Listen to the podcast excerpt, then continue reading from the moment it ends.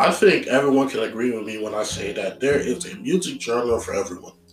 I don't know a single person who doesn't enjoy listening to music. The stories about music changing people's lives are countless. Music has a hold on the soul that moves us. But within every group, sect, religion, organization, or fandom, there are those that will ruin it for everyone else, or at least try.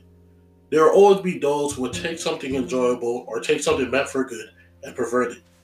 Music is no exception. Toxic people exist within everything.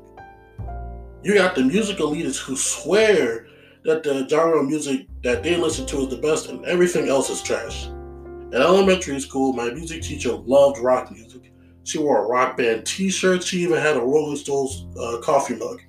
But God forbid someone said that they liked a genre that wasn't rock music. This woman, keep in mind, we're little kids at this point, this woman would go on a rant and name everything about your genre of music and explain why hers was superior. Let people enjoy the music that they like. Which leads me to my next point. The snobs who crap on artists within their own genre. What I mean is, take rap music for example. Someone likes an artist like J. Cole. To them, J. Cole is the ideal rapper, and everyone like him is okay. But to that same person, another artist like Lil Uzi is garbage. It's like if you don't appreciate that certain rapper the way that they do, then your opinion is trash.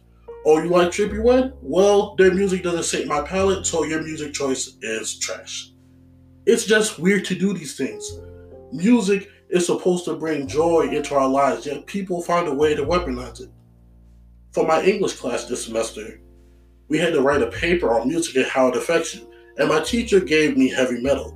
Believe it or not, heavy metal listeners are probably some of the most well behaved within the music genres. Not only are they well behaved, but they're very friendly. Music has accomplished their goal within them. It has brought them together. Now, let's talk about sexism. Female artists can't talk about anything without some type of criticism come their way. Peep this. This is y'all will listen to some dude talk about how long his penis is and how he gets money and moves drugs for his entire discography. But if a girl makes a song about the same thing, all of a sudden she's a gross hoe. Just a little aside. Personally, I find it equally gross when a guy or a girl talks about how many people they sleep with. Maybe it's just a new wave of thinking, but I think it's a little nasty. Y'all brag about having several holes on call and how you can sleep with anyone you want. I don't know about y'all, but that makes you sound like the hole to me. Eventually, you'll get used up and dirty, like a hoe. We're like cars. We can only do so much before we're finished. But back to the subject at hand. Y'all praise one side for one thing and shame the, the other side for the same exact thing. Future has put out several songs where he said he only views women as objects and is a serial cheater. City Girls put out a song that they trick dudes into giving them money. Both for some crappy things to do to people, but people will get on their hands and knees and praise Future for saying that, but will call their city girls some hoes. Jhené Aiko makes sad emotional music and everyone loves it and says nothing. Drake does the same thing and everyone clowns him for being soft and being in touch with his feelings. Make it make sense.